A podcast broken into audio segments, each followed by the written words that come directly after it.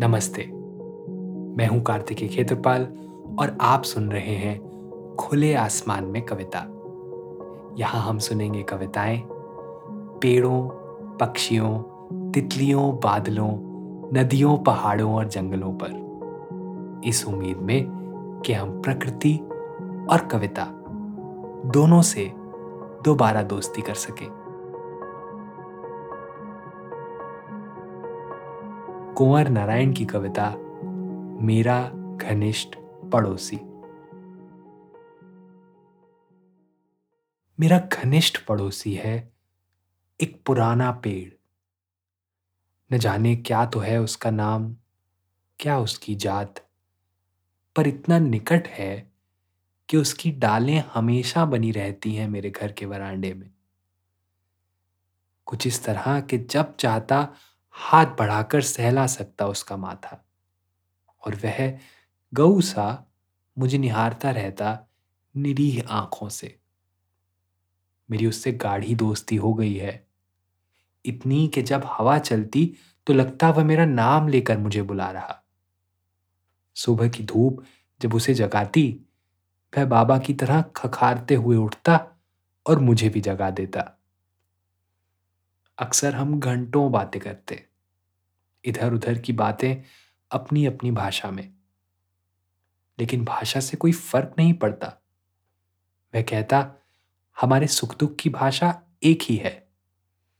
जाड़ा, गर्मी, बरसात, उसे भी उसी तरह भासते जैसे मुझे। पच्छर की उदासी, वसंत का उल्लास, कितनी ही बार हमने साथ मनाया है, एक दूसरे के जन्मदिन की तरह। जब भी बैठ जाता हूँ थक कर उसकी बगल में, चाहे दिन हो, चाहे रात, वह ध्यान से सुनता है मेरी बातों को। कहता कुछ नहीं, बस एक नया सवेरा देता है मेरी बेचैन रातों को। उसकी बाहों में चिड़ियों का बसेरा है। हर घड़ी लगा रहता है उनका आना जाना कभी कभी जब अपना ही घर समझकर मेरे घर में आकर ठहर जाते हैं उसके मेहमान। तो लगता चिड़ियों का घोंसला है मेरा मकान और एक भागती ऋतु भर की सजावट है मेरा सामान।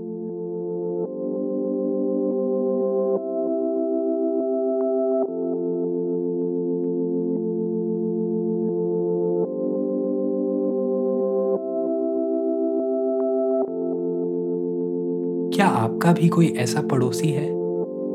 कोई पीपल, नीम या गूलर का पेड़? जो आपके इतना करीब रहता हो कि आप चाहें तो अपना हाथ बढ़ाकर उसका माथा सहला लें। या कोई गुलमोहर या अमलतास, जो बिना पूछे आपके आँगन को रोज अपने फूलों से सजा देता हो? कुंवर नारायण की इस कविता को जब मैंने पहली बार पढ़ा तो मुझे अपने घर के सामने का छोटा सा कड़ी पत्ते का पेड़ याद आया। कभी कभी मेरी माँ जब सुबह नाश्ता बना रही होती हैं तो अचानक मुझे आवाज़ लगाकर कहती हैं, बेटा जाओ, सामने से थोड़ा कड़ी पत्ता ले आओ। मैं जाता हूँ और उस पेड़ से एक दो पत्तेदार डालियाँ मांग कर ले आता हूँ। ठीक वैसे, जैसे हम ज़रूरत पड़ने पर अपने पड़ोसी से चीनी या दूध मांग लिया करते हैं। उस पेड़ ने हमेशा एक अच्छे पड़ोसी होने का फ़र्ज़ निभाया और मुझे कभी खाली हाथ वापस नहीं भेजा। लेकिन ज़रूरी नहीं कि पड़ोसियों से हमारा रिश्ता सिर्फ़ मित्रता का ही हो। अक्सर उसमें मन मुटाव भी हो जाता है।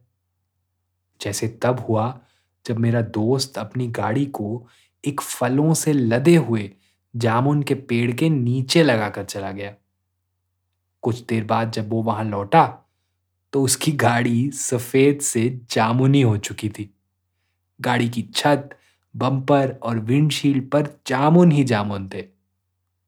अपनी गाड़ी का ये हाल देखकर वो गुस्से से लाल पीला हो गया। उसने एक बड़ा सा पत्थर उठाया और कस के उस पेड़ को दे मारा। अब किस बात की देर थी? पट पट पट करके दस बारह जामुन और उसकी गाड़ी पर आ गिरे। वो बेचारा अपना सा मुँह लेकर रह गया और चुपचाप अपनी गाड़ी वहाँ से हटा ली। अब आप ही बताइए ऐसे पड़ोसी के सामने किसकी चलती है? हम कहीं भी चले जाएँ, प्रकृति एक घनिष्ठ पड़ोसी की तरह हमेशा हमारे साथ रहती है। और किसी ने ठीक ही कहा है कि हम अपने दोस्तों के बिना तो रह सकते हैं, पर पड़ोसियों के बिना नहीं? तो चलिए, एक बार फिर सुनते हैं। कुंवर नारायण की कविता, मेरा घनिष्ठ पड़ोसी। मेरा घनिष्ठ पड़ोसी है एक पुराना पेड़। न जाने क्या तो है उसका नाम, क्या उसकी जात। पर इतना निकट है कि उसकी डालें हमेशा बनी रहती हैं मेरे घर के वरांडे में। कुछ इस तरह कि जब चाहता हाथ बढ़ाकर सहला सकता उसका माथा। और वह गऊ सा, मुझे निहारता रहता निरीह आँखों से। मेरी उससे गाढ़ी दोस्ती हो गई है। इतनी कि जब हवा चलती तो लगता वह मेरा नाम लेकर मुझे बुला रहा। सुबह की धूप जब उसे जगाती, वह बाबा की तरह खखारते हुए उठता और मुझे भी जगा देता। अक्सर हम घंटों बातें करते। इधर उधर की बातें अपनी अपनी भाषा में। लेकिन भाषा से कोई फ़र्क नहीं पड़ता। वह कहता, हमारे सुख दुख की भाषा एक ही है। जाड़ा, गर्मी, बरसात, उसे भी उसी तरह भासते जैसे मुझे। पच्छर की उदासी बसंत का उल्लास, कितनी ही बार हमने साथ मनाया है, एक दूसरे के जन्मदिन की तरह।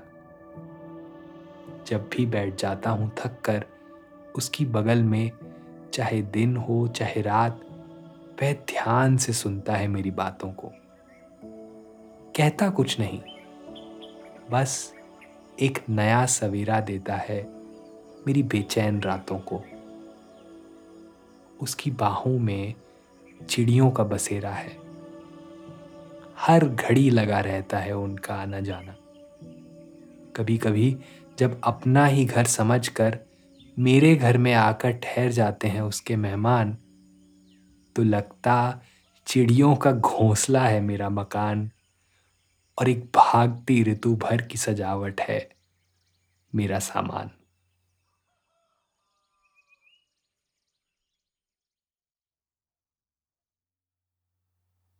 तो जाइए और अपने किसी पड़ोसी को अपना दोस्त बनाइए। उससे दो चार बातें कीजिए। हो सकता है कि वो आपके मोहल्ले का आपसे भी पुराना रहने वाला हो।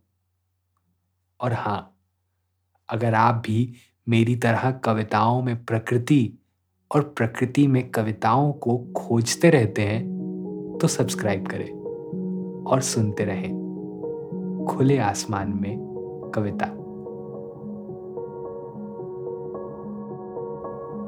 खुले आसमान में कविता स्पॉटिफाई और एप्पल पॉडकास्ट जैसे सभी पॉडकास्ट चैनल्स पर उपलब्ध है।